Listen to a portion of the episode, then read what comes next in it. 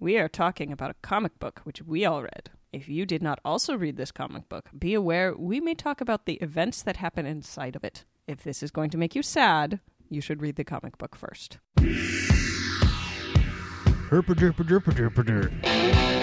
Well spunked. Have you not been hearing me? Oh man, the goon! Welcome to the Trade Secrets Podcast. Sorry the neurons aren't firing today. Yes, it is. Exactly. Cleanses the palate with zombies. Comic book talk by comic book geeks just like you. Did I just have a stroke? That's a valuable misprint, sir. And now, your hosts, Luke Matthews So the only people that will survive a radioactive apocalypse are apparently from the Appalachians. and Ann Bean. Thank you for plugging. Um, that sounded incredibly dirty.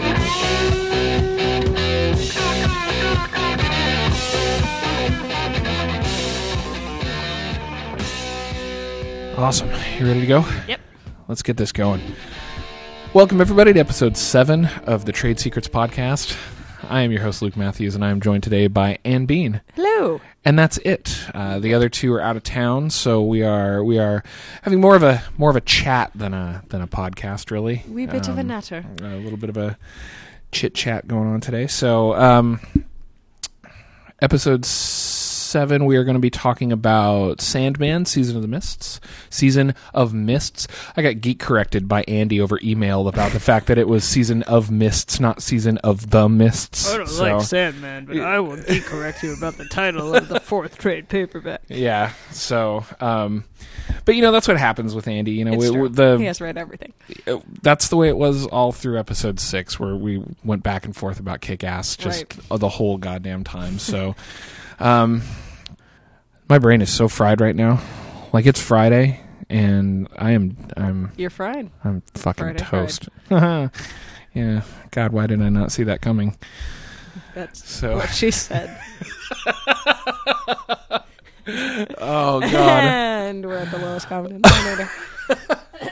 You know, I thought I thought getting rid of Andy and, and Joel would uh, raise the bar a little bit, but apparently Nope. not. Apparently not when we're both uh, fried out of our brains. Uh. So, so um, I guess we'll start the show like we always do and talk about what we're reading. So, What are you reading, Luke? what am I reading? I just finished Y the Last Man. I'm gonna, I'm gonna say the same thing that Andy has said a couple of times. I'm gonna try not to spoil it for you because I know you Thank haven't you. read it. But uh, the first 80 to 85 percent of the book is excellent. It's very well written. The storyline moves along at a nice pace, and the last 15 percent or so, the whole fucking thing just implodes on itself. That's sad. Um, and I was I was very I was actually um, hopefully not tainting your experience when you want to go read it, but I was actually kind of disappointed in the ending. Mm. Uh, or so I don't know. It just uh, I felt like he couldn't quite figure he he set up a bunch of stuff that he couldn't quite figure out how to close. Yeah. You know, and then so it just kind of fell apart. Um, I've started reading to get off that subject so that we don't spoil anything for you. Uh, I've started rereading uh, or started reading a new comic called Zombie with an X by DC. Um, apparently it was it was originally it originally came out under the Milestone uh, imprint of DC back in like '94, Huh. and it was a. It's kind of a preposterous. No, it's really preposterous. Like it's a little story. Kind of preposterous. yeah. So it follows a guy um, named David. I can't remember his last name now. Who had injected himself with with nanites that took over all of his cells, Um, and he was developing these nanites as a as a to be repair mechanisms, basically, right for healing. Mhm. And what ended up happening was he ended up getting like severely injured in the original series back in the 90s the way that it starts out is that he gets uh, almost killed and gets injected with these nanites and they start rebuilding his body from you know raw materials around him so what he can like touch something and it will start pulling the raw materials from whatever he's touching and breaking it down into its base components and then using that to rebuild his cells and rebuild parts of his body Interesting. um, That's only when he's injured. Uh, yeah whenever he's injured he can he can touch stuff if, if he's perfectly fine um, making sure he doesn't turn into polyester if he wears polyester. exactly. So the way that it works is that the nanites are programmed to understand when he is like built they when they rebuilt him the first time they rebuilt him to peak physical condition Mm-hmm. and they understand where that baseline is. So they rebuild him to that point, and then that's where they try and maintain. That's right convenient. But the first time that it happened, like he he was dying, and he got in, and the person that injected him was a, a woman that was like his um, kind of pseudo girlfriend, and after he she injected him with the nanites, uh, it he woke up all healed, but then found out that the nanites had used her for the raw materials, Oh, and so she was like you know half destroyed, and she was clearly dead. Um, gross. skip, skip forward 15 years to the new comic book and it just kind of picks up. It is it is so absurd that it's awesome. The guy that writes it John Rozum uh, his dialogue is spectacular um, is really funny like legitimately funny book. And uh, it's got characters like he he he works with a, this kind of weird sect of the church that all the it's he works with a bunch of nuns that have various superpowers. Awesome. um like You want to never have sex again? At least you get superpowers, right so there's the the smallest of which is catholic girl who's a she's like this catholic schoolgirl kind of looking girl who has who has these like Guilt. all kinds of random religion based divine powers Oh. f- you know divine fire she can Oh. you know bright Okay. bright lights and destroy people and uh, there's a nun there's um, all the nuns have very punny names like there's one of them who has the ability to shrink herself to almost any small size and her name is Nun the Less Uh, and uh, one other who I'm trying to remember what her power is. I don't remember what it is, but it's her. Her name's Nun of the Above, and so Okay. yeah, She it's it's stuff like that. And it, you know, there's a guy in the book who has um, he has a pocket full of coins that talk to him because they've he's got an entire set of coins that have been. Imbu- each coin is imbued with the spirit of, of some of a dead person Oh, sure, yeah. and they talk to each other. so he he'll dump coins on other people as listening devices, and Oh, then nice. the coins will talk back to him and tell him. It's, it's weird shit like that. But Yeah, the book is interesting. book is totally goofball and it's awesome. It's probably like I don't like DCU stuff in generally in general, and that's probably why I like this because it's not part of the core DCU. Um, but it's a really it's a really fun book, and I'm uh, I highly recommend it. That's cool. Aside from that, because of Andy's recommendation, I, I read the first two trades of Fear Agent. It's Rick Remender. It's a sci-fi book, and the way the way that they described it, uh, that Andy or that Joel sub- described it was um, the monsters of aliens in the world of Mars attacks. Oh yeah, yeah. I remember. Right, it's like very fifties. Got a got a very fifties vibe with its sci-fi Vaguely stuff, Cold but War. it's yeah, yeah. It's it's good. It's I was I was pleasantly surprised. The- Nice. The art's good. The writing is again, it's legitimately funny in a lot of places. It's it's a lot more a lot more serious than you would expect, but it's um. Do you know who um, writes or draws it?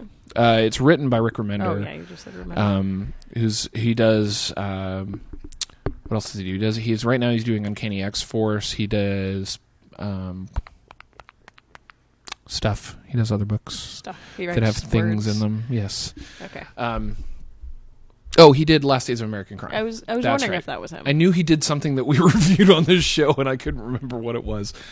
But it's good. I, I would I would recommend it. I've heard that th- there's rumors that they're going to do a hardcover collection because it, it there's five trades right now, and it doesn't look like he's going to go back to it anytime soon. Okay. Um, because he's working, he's like slammed by Yeah. Marvel to do stuff. So. Yeah. But yeah, that's what I that's what I've read recently. I've mixed in some other stuff. Uh, I bought a set of comics called Midnight Mass from the uh, same guy that writes Xombi, and it was Mm-hmm. on on the suggestion of somebody from my comic shop, and it's uh, um, I haven't actually started reading it yet, but it's uh, it's set in in a town in Massachusetts called Midnight, which is why Oh, it's okay. called Midnight Mass, and it's it's about two people who are uh, monster hunters, but they're also due to their monster hunting, they are like the two most famous people on the planet. Um, so they're they're like rock star monster hunter kind of things. Makes me Um, think so- of Adventures of Buckaroo Banzai across the eighth dimension, right? yeah, a little bit. Physicist rock star. also, the games that my like five year olds play. Yeah. Police dinosaurs. So so yeah, um, that's what I'm reading. What are you reading? Um, so Andy gave me a huge, huge stack of comics. Over the past few weeks, I've been reading uh, Fables. I read two through ten of the trade paperbacks. That's right. I remember you borrowing two and three from me. Yeah. And I was very pleased with that Yeah. whole run. I thought it was really well done. I know that there's a bunch of stuff after what I've read. I'm not sure what, and I Andy told me to stop at ten. Yeah. Um, and I think for good reason because like that's the the major story arc is done, and I can see like eighty thousand little loose ends hanging out, yeah. and I feel like they could either go good places with that or not. But That's close to where I am. the in main story is done. I really like the conclusion of was the the main, main story. That's with the adversary and Yeah. Geppetto. Yeah. yeah. Because I'm I'm I'm trying to remember where I am. I have not finished it. I think I'm on trade seven, trade seven or eight. It was um, Mm-hmm. it was like.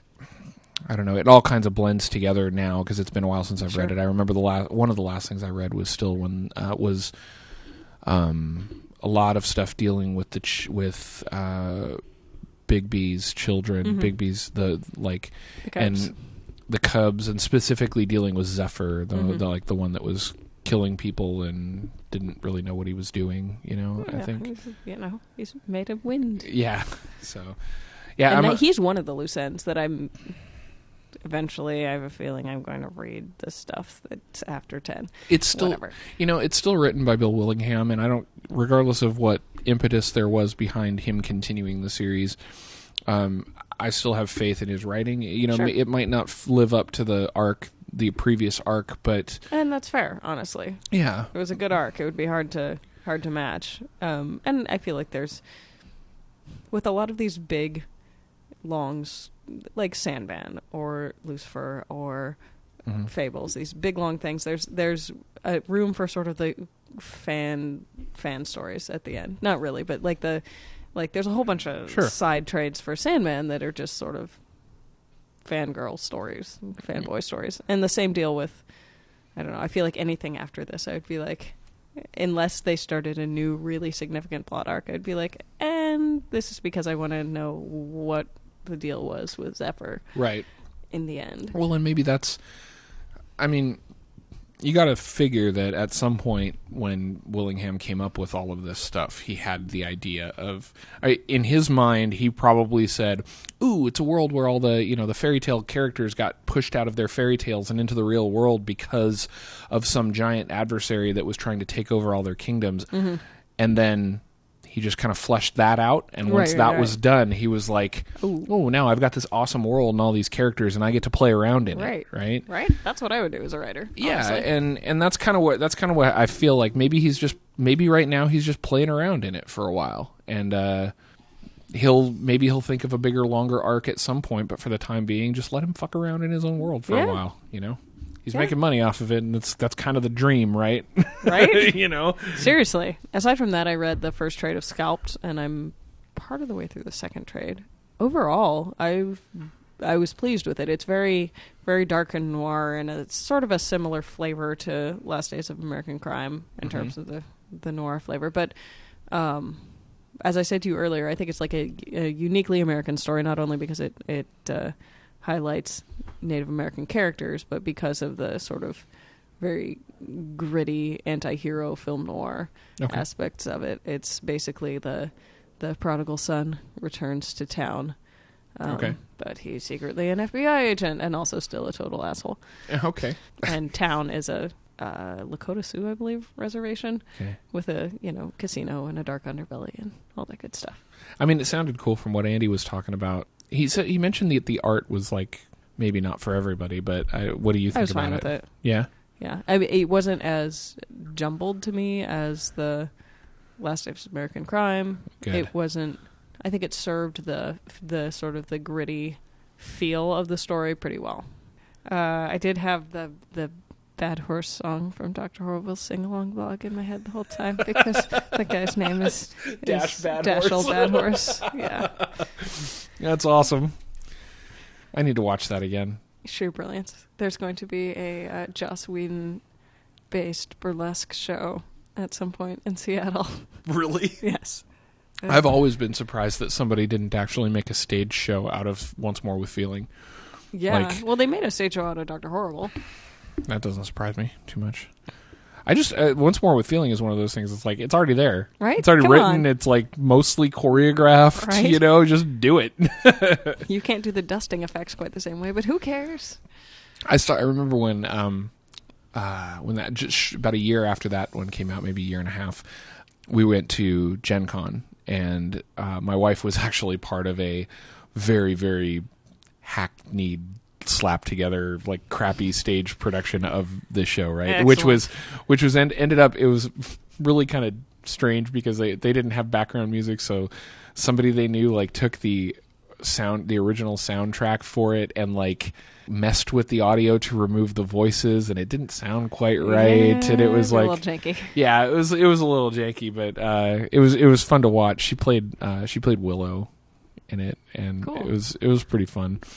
Yeah, it was it was it was fun to watch because Yeah. it was so like terrible to be entirely honest, but in a beautiful way. yeah, in a very beautiful way. And it was it was mostly populated by WotC employees at the time. So, like Sweet, um, for anybody who's geeky enough to know who this guy is, uh, Sweet was played by a guy named Sean Reynolds, who's that's a you have to I'm be a, you have to to be an who that guy RPG you have to be an RPG geek. He he works for Paizo Publishing now and works on Pathfinder and yeah, he's worked for WotC for a long time. So, but yeah, so Scalped was was decent. Scalped was decent. I uh, plan to continue continue reading it.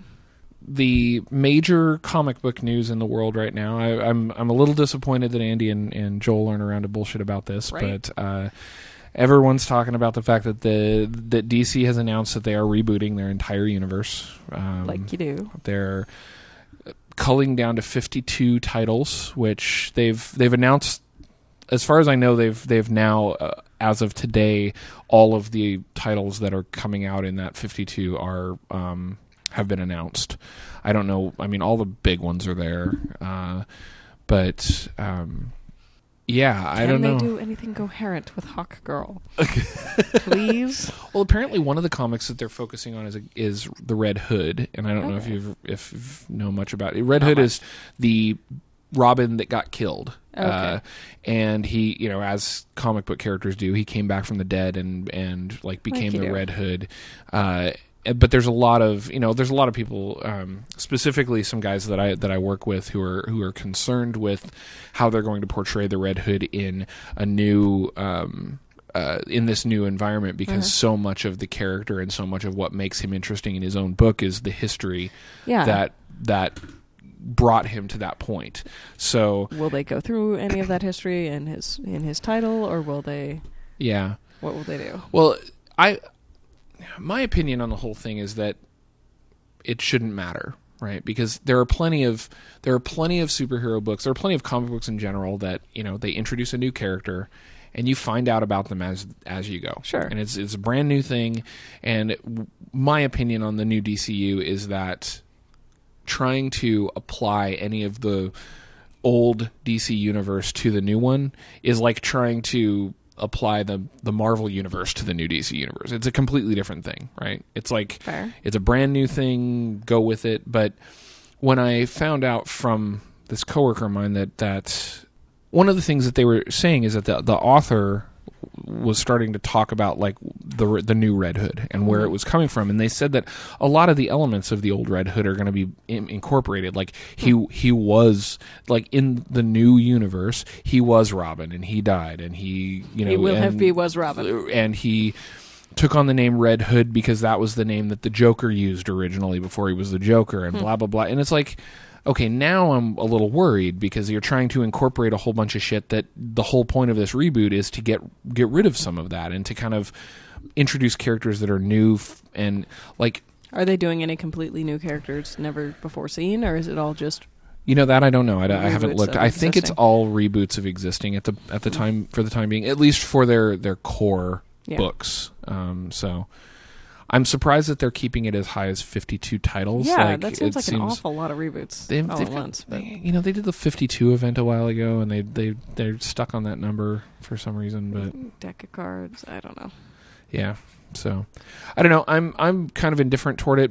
Uh, I might actually pick up some of the books because one of the, uh, in my opinion, the DC universe has a bigger barrier to entry than the Marvel universe for the most part. Yeah, I Um, could see that. I feel like there's more intertwining storylines and more crazy bullshit that has happened in that universe Crazy than in. Marvel. Um, Well, both Es- of them are pretty guilty of crazy bullshit, but Yeah, DC has its own flavor. yeah, um, I think you. I think the characters in in Marvel are eas are, in my opinion, for the most part, more approachable. Um, I started reading like Daredevil completely non-sequentially and was fine with it. When the DC universe, you get like Green Lantern, like is a shockingly Complicated. overly complicated uh, world. Yeah. you know and it's and it's an overcomplicated character and he's like the fourth green lantern that that they've focused on Right. you know, so Yeah, I hear what you're saying about barrier to approachability. I feel that way about Doctor Who sometimes. yeah i totally agree I'm like, there have been how many doctors? What do I have to know? Is a sonic screwdriver a drink? What? um yeah i've been i've never watched any of the new doctor who stuff i used to watch little bits and pieces when i was a kid with my dad from the the stuff from the 70s but Mm. Yeah. um but yeah i haven't come into the new one at all yet I would like to mainly because Neil Gaiman wrote an episode of it. fangirl but you know, also for nerd purposes.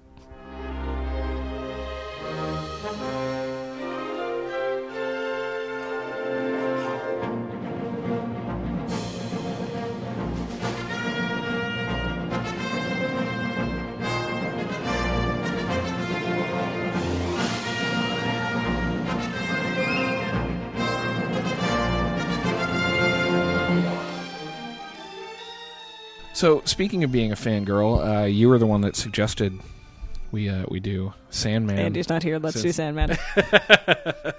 so you don't have to listen to him whine about it being too smart for him. Uh, well, his main critiques of the series as a whole are that Neil Gaiman tends to be too wordy and take on too much as a writer and not let the art art speak for itself enough. And I can see some aspects of that critique, um, in part because Maybe. Um, there are over the course of the ten trade paperbacks of Sandman, there are different um, different pencilers and different inkers and different artists, Uh-huh. and some of them I honestly like vastly better than others. And the ones in this one, which is I think it's mostly uh, Kelly Jones is Mhm. the penciler for the most part, and um, Malcolm Jones the third and Mike Dringenberg, which are in pretty much all of them, and they're okay. Yeah. They're not mind shattering or particularly amazing, but they're okay. I don't know. Uh the other Andy's only other critique of the series in general is that he doesn't like angsty angsty immortal beings. But you know what? what comic book doesn't have angsty immortal beings? Or angsty semi immortal beings? I mean really. Seriously, like you can find him in just about everything. I'm pleasantly surprised by this book. Actually, uh, You're a uh, noob. I am a noob, and you you suggested that we come into to trade back trade paperback four, which is called Season of the Mists. Season of Mists. God damn. You're gonna do that like I- five times. I'm going to do it like five times, and you know what? Maybe I'll just keep doing it so that Andy it'll make Andy's head explode when he Right. listen to this episode. Well, Um, I I haven't read much much of Gaiman stuff at all. To be entirely honest, I've never read American Gods. Um, I've read Stardust, um, which I thought Stardust was okay, and I'm probably going to get raked over the coals for this. But I actually liked the movie significantly better than I liked the book. never saw the movie, Um, but I'd I'd hold up my judgment. At Stardust is one of the more like very it's a more of a tale than a story. You know, he writes in a very mythic way. It it's um, the movie. The reason I like the movie more, um, it's a, it's a little happier. Uh, the the book was was kind of whiny, angsty, like most of Gaiman's stuff. You know, Um, and, the, Anansi Boys is arguably the least whiny angsty of his books. yeah. Anyway, Um, but the movie is is uh, it reminded me very much in feel uh, to the Princess Bride, and yeah, I could see that. the way that the story was told and the way that the movie was told, like it. it it was just it was a really fun movie and it's one of those movies that I could pop pop in and watch anytime. Mm-hmm. And you know, I- I have to get, give credit to Gaiman for at least some of that because it's it is his idea and Yeah. they deviated to to a degree from the movie, but it it didn't come across as as Wildly unauthentic. or pretentious. Okay, It- there you go. Yeah, it was it was not wildly different from the comic book, and it, and it wasn't nearly as pretentious as the comic book Mm. was. Or and I can't really say comic book; it's more like an illustrated like It's a story. It's it's a book with Charles some Vess. pictures. Yeah, So, anyway, back to Sandman. Um, I guess we'll start by saying why did you suggest this book for us? I mean, aside from the fact that Andy's not here and can't uh, can't argue. Um, aside from that, I wanted to do something in Sandman, but I knew like a lot of a lot of what we've been doing is the first trade of whatever given series, and in the case of Sandman, it's not the right call to read the first trade. Um, not that it's bad; it's just that he's really kind of feeling out the series, and Okay. you can tell. And it's again, it's not bad. It has a very like very deeply creepy, solid opening storyline, and he starts to really explore like death as a character um, within the first trade. But it doesn't deal much with the overall arc, and I feel like.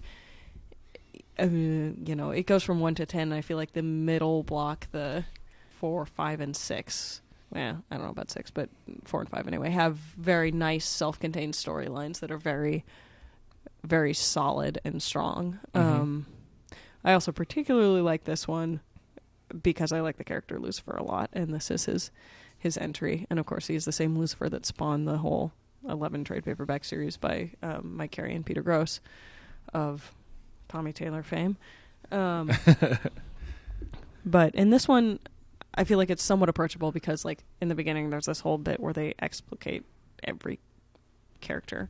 Well, all the endless anyway, and Yeah. they're like, "Here's a big old honking character description." And Yeah. like we're gonna and there's a bunch of encounters with random characters that may or may not have made huge amounts of sense but none of them were so plot important that if you didn't know who Hob Gadling was like your head's not gonna explode I never felt lost in this book, um, which was kind of nice being a noob. But like you said, they they have those kind of character explanations, and they tell me who all the endless are and who I'm, so I know who I'm looking at at any given time. And of course, um, uh, Morpheus is the one that's the hardest to hardest to follow because he's not always the same form, right? Right. And they they frequently, especially in the beginning parts, like the first time he comes out of the painting, he's the pirate. He's like in the full pirate regalia and everything, and then and then he kind of changes like three or four times throughout that scene. Yeah. So um, the the way that luckily the way that they distinguish him is through his speech bubbles. Like you know, speech bubbles are always that kind of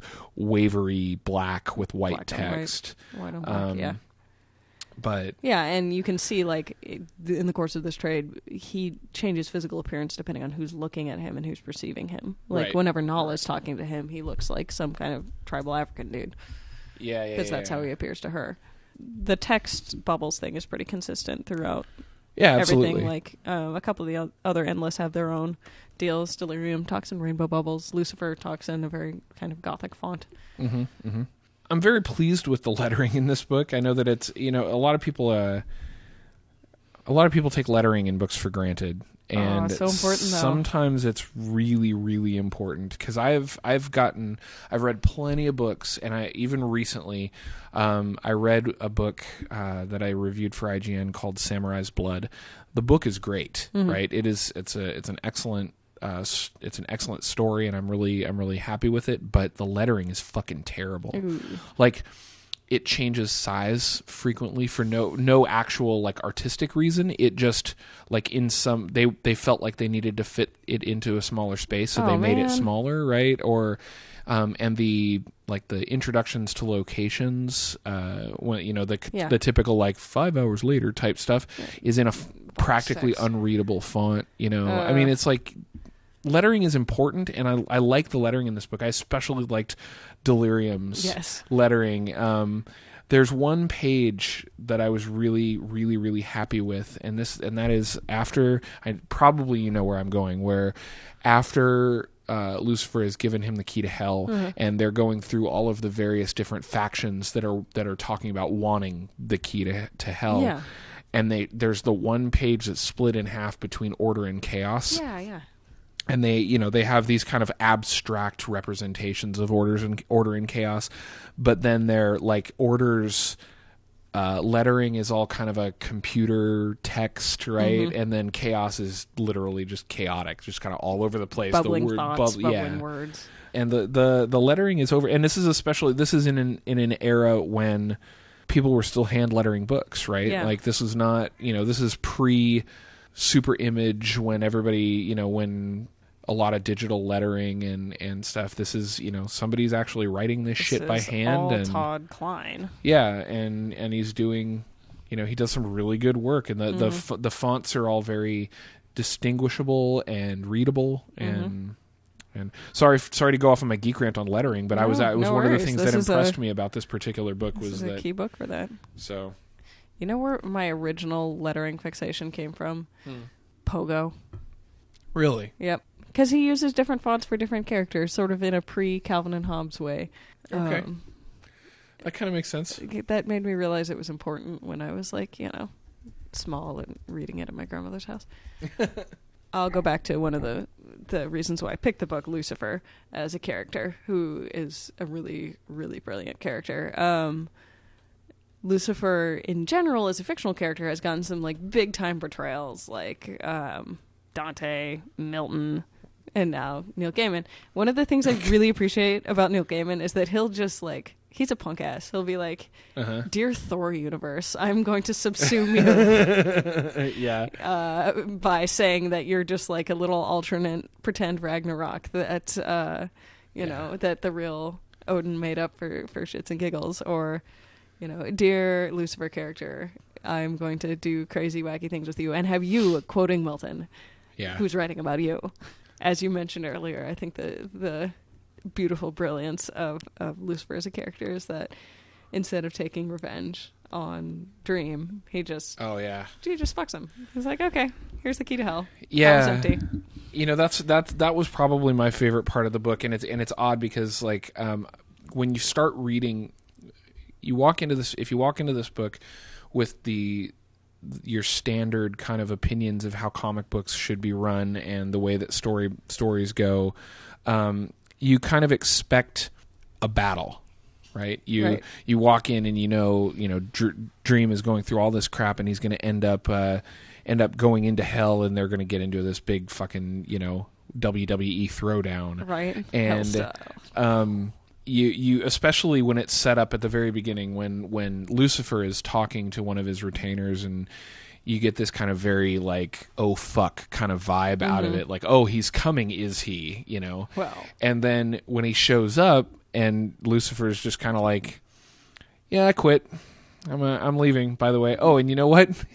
Here's the key to hell. Have fun with that. It's gonna go start a nightclub, by the way. Literally, it's called the Lux. nice. And, and that was one of the parts, one of the turns in the book. It was it was unexpected, at least for somebody like me who hasn't read Gaiman before and hasn't read this before. Um, it was an unexpected turn where you're like, oh, You can quit. yeah. Not only could he quit, but then you're like, you start getting some of the implications of what has happened. Right? He's kicked everybody out of hell, demons and souls alike. Um, Have returned. you you you have a kind of in your brain you're like oh god what what is that what does that mean you know where do they go now what's going to happen and and then you also realize like you know he wanted to do something terrible to to dream Mm-hmm. for for the thing for transgressions of the past and you're you try and think before well what's that going to mean right like right? when He's- eternal they're How more terrible can you get than hell? Exactly. And then all of a sudden you're like, oh, Oh, that's oh, what you that's can what do. you can do. All right. all right. And I, I really enjoyed that little twist. Um, I'm not sure I, I'm not entirely sure that I enjoyed everything that came after it. It was, it wasn't bad. One of the one of my problems with the book, and we'll, we'll I guess we'll go into it now, and we can discuss it a little bit. One of my problems with the book is that I, f- I really kind of felt like it was a lot of build up for a kind of a cheap payoff.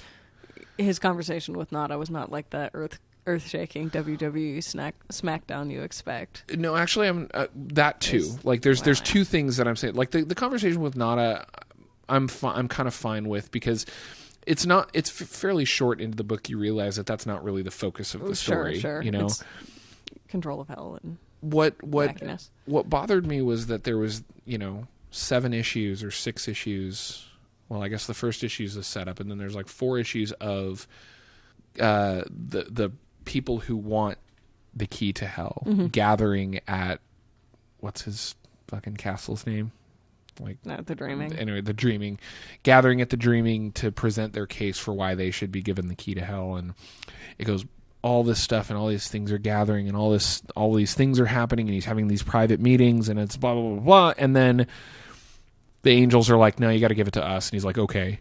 And he just hands it over.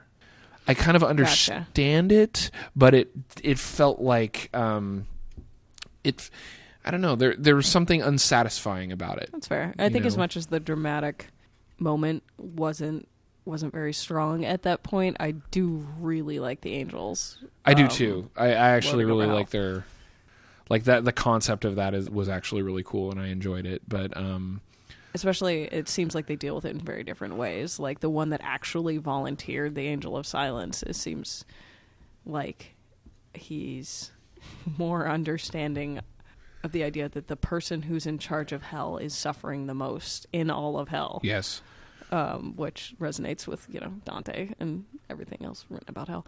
And Remiel, the other the other angel, is very glib and naive. I feel at this point by deciding that he can he can turn this into a good thing.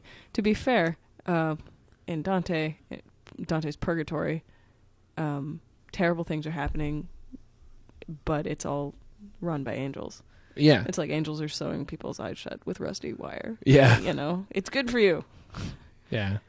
I liked that little turn when when Remiel realizes what's going on Mm-hmm. when he gets the word of God and God tells him this is what you're doing. Right. and like he kind of you watch this like two page thing where he he he kind of goes through this denial speech right? And mm-hmm. he's he starts going on and on about how hell is for the evil. It's not for not for angels. And mm-hmm. and I, what did i do to deserve this kind of crap? And then he's like i you know it was it was remanded to the custody of of of somebody who rebelled against god. And then as he maintain, continues in his speech What he's like to deserve this? he's like He's what like, did i do to deserve this and you, and you know what fuck this i'm gonna rebel like lucifer did and then i'm Right. and i was like oh that's awesome you're pretty much uh you know you're pretty much Write yourself right into the script there. Good acing your uh acing your interview right there that's good Uh-huh. job but yeah i, like i that part of it like it's it's weird because um I think one of the things about this book that, that caught me off guard is that, that it doesn't have, even though it's a self-contained arc, Mm-hmm. It doesn't really have a, it doesn't have much of a climax. Not a it's it's a very one, no. it's a very kind of a flat progression through the story where you you you know things just kind of happen. It's not like you're building toward something Yeah. so much. It's um, and maybe maybe upon second reading, I I'll, I'll be able to approach it better and not think that I'm building towards some grand climax. Well, and I think but it'll make more sense if you read it in context of the overarching story because it definitely serves as sort of a building up point for the bigger arc of the story, yeah, um, even if it's self contained within its own little story arc. Well, I'm, I'm actually glad that you suggested this one because because of the fact that it is it has all the stuff about Lucifer, and I had just bought the the first trade of Lucifer to read, so Yeah. I will go I'll go read that and um, you know be able to know where the the character started. Um, I was I was very happy.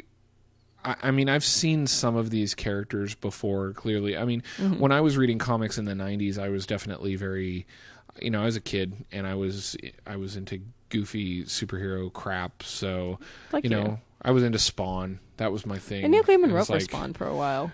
He did. Yeah, no, he got I'll into some big ol' honkin' um, legal battle with Todd McFarlane over the character Angela. Oh, that's right. Angela was Gaiman, wasn't it? Yeah.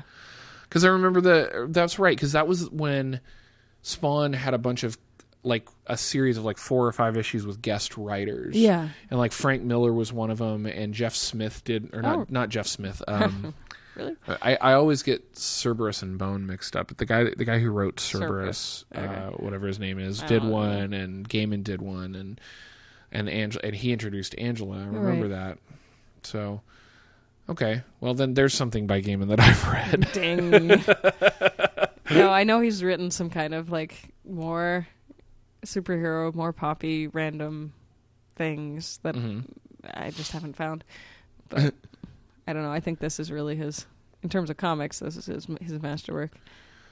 Since you suggested this book, I mean, I know partial part of the reason why you suggested this one is because it's a good kind of introduction for new readers. Yes, But what what is it like? what is it about this book that that really like stands out to you? Because you've talked a lot about how much you like Gaiman and his work, and and Sandman in particular, and and I'm kind of curious to find out like the parts of this that are that really stand out to you. I think the parts that um, the like you get a sense of the generalized uh, creepiness that Neil Gaiman is capable of. And it's not really creepiness. It's not like explicit horror, but it's more like the levels of psychological weird and um, sort of these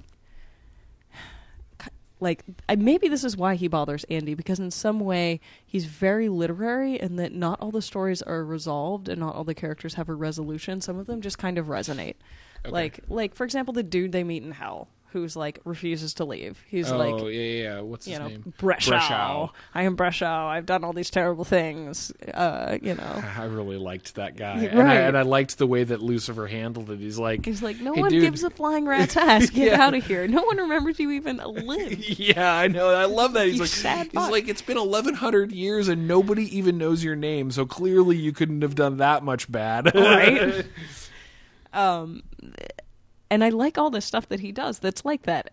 I also, and this isn't this. This I chose because it's something that you could read without having read anything else. But it's not necessarily my favorite of the Sandman. Um, number seven's probably my favorite, and that has a lot of delirium in it, and she's my favorite Okay. character. Uh, because I don't know, I like the different the different worlds that he creates, um, and I like as much as Andy doesn't. I like the interplay between all of the very mythic characters because Yeah. they have a really fascinating family dynamic.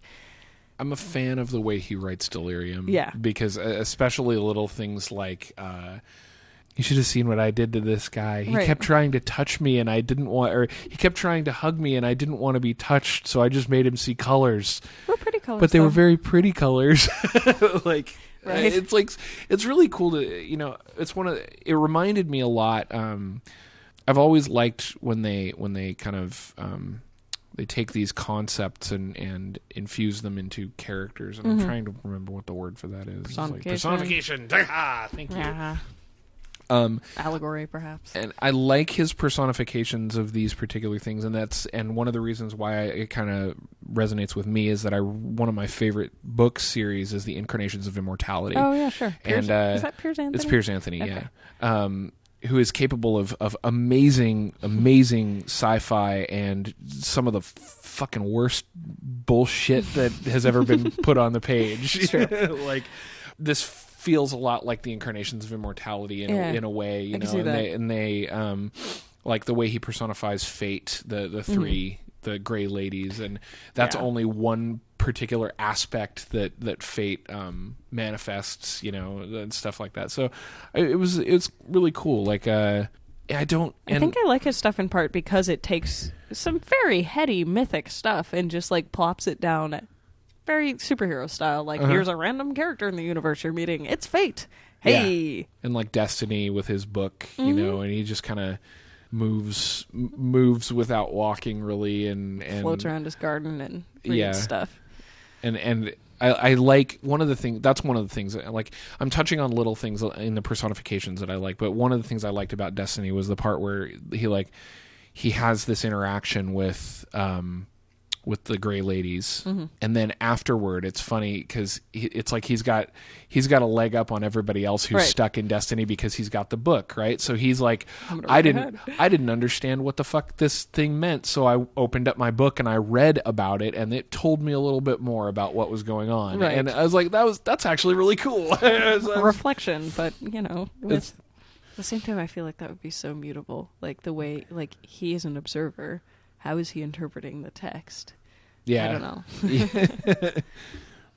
and there were you know there were other characters that didn't really get much uh much play but i did like i did like some of the the way desire Yeah. was just kind of like this flighty bitch you know it was Desire just is a like fucker. you know uh, like uh talking about how you know it's it's interesting to to think that the fact that they can actually affect each other Yeah. you know and that's they kind of have that that dynamic where they each have power over each other, but they don't really, you know, they use it more as a th- like like Desire uses her power over her siblings as a threat more than anything else. and it's a weird family dynamic. And in Destiny too, kind of is like, oh well, I'm the oldest, and I'm going to be all yeah, gaunt and mysterious and shit.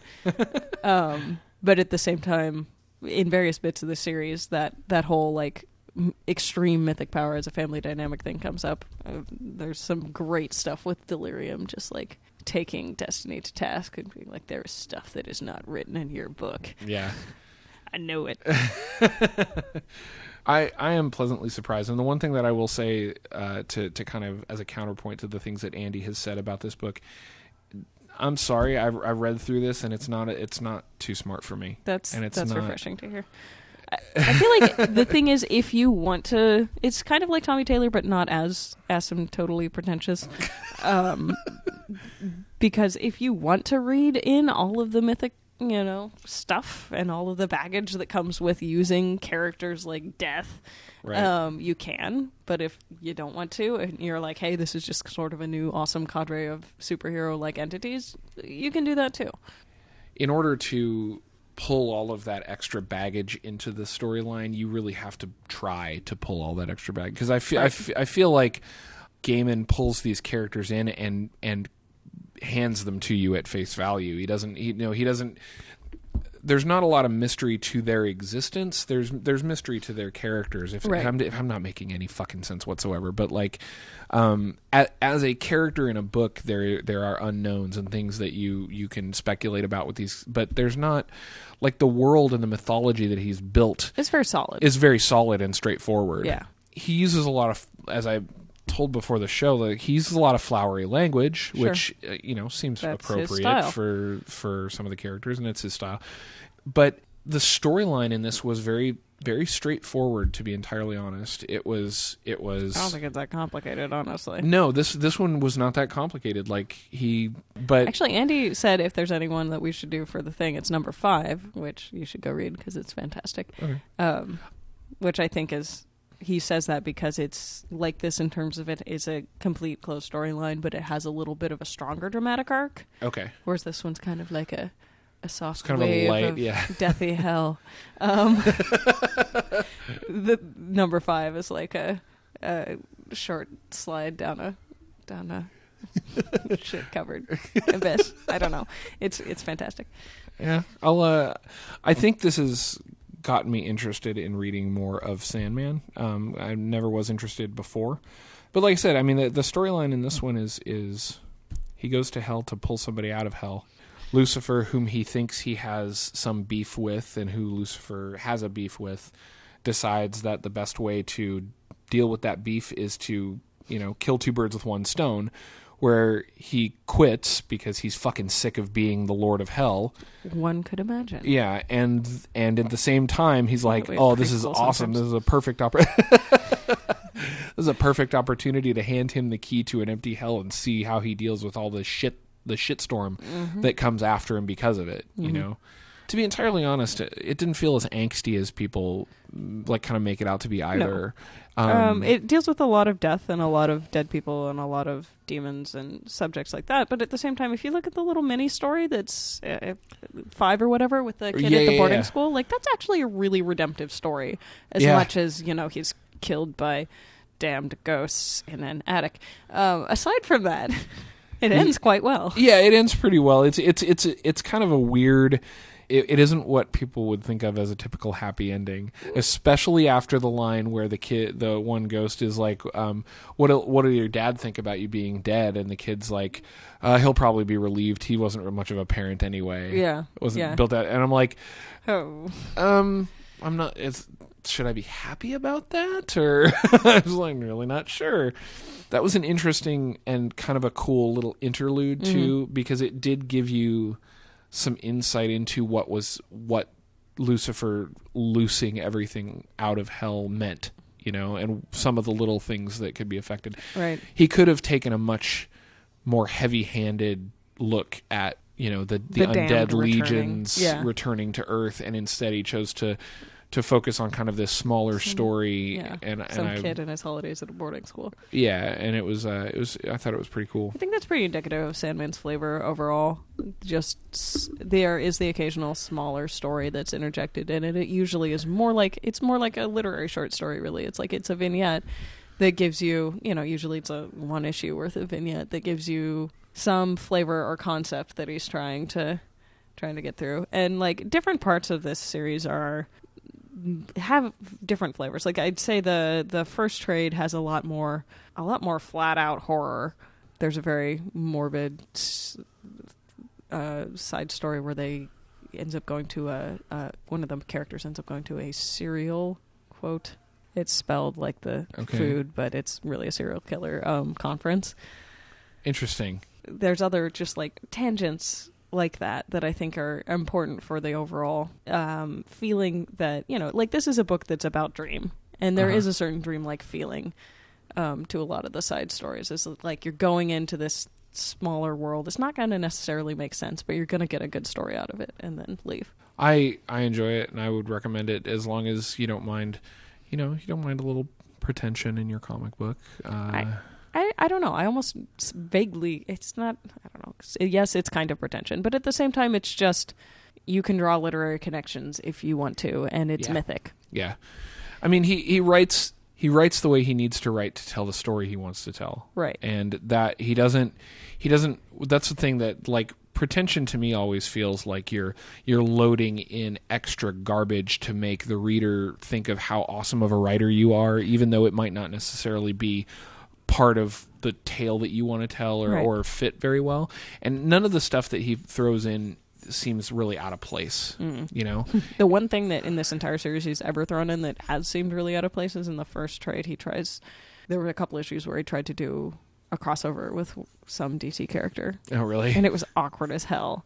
Yeah, that was probably DC telling him he he had to include something Yeah. though. I don't know. He he wrote about it. and He was like, "This is a thing I tried out, and it turned out really poorly, so I didn't touch it ever again." Yeah, I would say if you haven't read this yet, it's absolutely classic. And if you're made out of money, it's worth owning. If not, this is actually one of the series that you can somewhat consistently find at the library because it's been around for that long. And usually your local, you know, borders, Barnes and Noble, whatever, will actually have this entire series because it is it is that classic. And I think in the world of comics, it's it's kind of it's like it's like kale. It's essential reading and it's filled with vitamins. And not everyone likes it. that was the thing that I, I found. Um, like with some of the other books that we've we've done, especially like last last days of American Crime, um, it it wasn't the easiest thing in the world to find. But this, like, I was amazed. I called. I called my comic shop, which is across the water from us, and I was like, "Do you have uh, volume four? He's like, "Yeah, we got it." And then I was like, "Oh, cool." And then I called a, a closer comic shop, which was down uh, down in Redmond, uh, farther away, and I was like, "Do you have this?" And he's like, "Oh yeah, yeah, we got that." And then I I was like, "Screw it!" And I drove. There's a comic shop about five blocks from where I work, six blocks from where I work, and I was like, I decided I'll just go over and check Sure. Dragon's Lair, which is the one in, in Bellevue by hmm. where I work. And sure enough, they they had it sitting. They had two copies of it sitting on the shelf. So I'm Right. like, okay, this seems pretty pretty prolific. Like it's it's Sandman, It's I guess, everywhere. is everywhere, and because of its popularity, which is cool. You can get this in the normal trade form, which is probably the easiest. They're the soft cover trades are available everywhere. They're 19.99 cover. You can also get them. Uh, there aren't normal hardcover collections as so as, as far as I've been able to find. There are the absolute versions, um, but as with all the absolutes, they're pretty expensive. Um, they're seventy five bucks a pop on Amazon. They're, they they retail for ninety nine ninety nine. Admittedly, they are they're oversized. They're hardcover. They're slipcased, and they're in really they've got really nice uh, colors and everything. But um, Yeah, I should be the person that's saying yes, go spend all your money on the absolute editions, but I'm mis means to an end when it comes to comic books. and Just get the trade paperbacks. yeah, I think this was the first series that I collected all of it, and for good reason.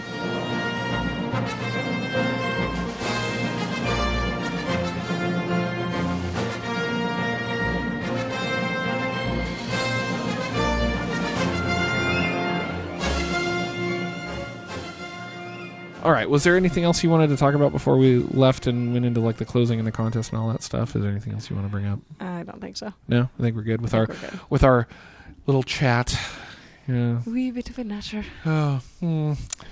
So uh, the contest was was excellent. We finally found a winner in episode six. Right. Uh, it was great. Uh, so we're starting a new contest. It's going to be the same same idea, but go ahead and uh, enter anyway. It is uh, going to be for two shows from now. We are going to do Terry Moore's Echo. Uh, the next show we're going to do is about Desolation Jones and then we're going to do Terry Moore's Echo. So we are running a contest for a free copy of Terry Moore's Echo, the first trade paperback.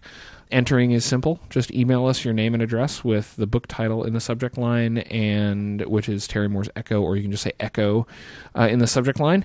We have to get ten entrants, or we won't run the contest. And send us your address, or we won't. Uh, we send won't you send you the books. send you the book. And what email address are we emailing that to? We're emailing it to tradesecrets at geekerific.com. Uh, It's ent- just that simple. it's just that simple.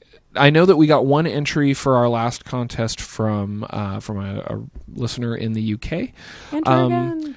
I'm hoping. So here's the thing: I have not tried to ship something to the UK from Amazon uh, before, so I don't know how that exactly is going to work. It shouldn't. We'll I, make it work. I'm hoping it's not going to cause too many problems. But um, if if if you happen to win, uh, then then it might take a little longer for us to get you your stuff, but we'll try and get you your stuff. Yeah, two weeks might be a little unrealistic for that, but yeah.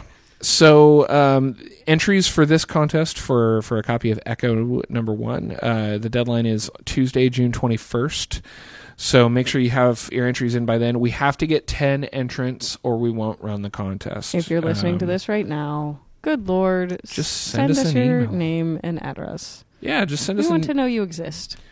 If you're un- so here's the way I think about it too. I somebody brought up the point that it might be uh, people might be uncomfortable sending us their address, but then I thought to myself, well, you know what? If you win the contest, you're going to have to send us your address anyway. Yep. So this just makes it easier on everybody because that way we can send you the book out before we announce the winner, and we can get you know everything taken care of. It ain't So like we're gonna stalk you or send you spam. yeah, no kidding.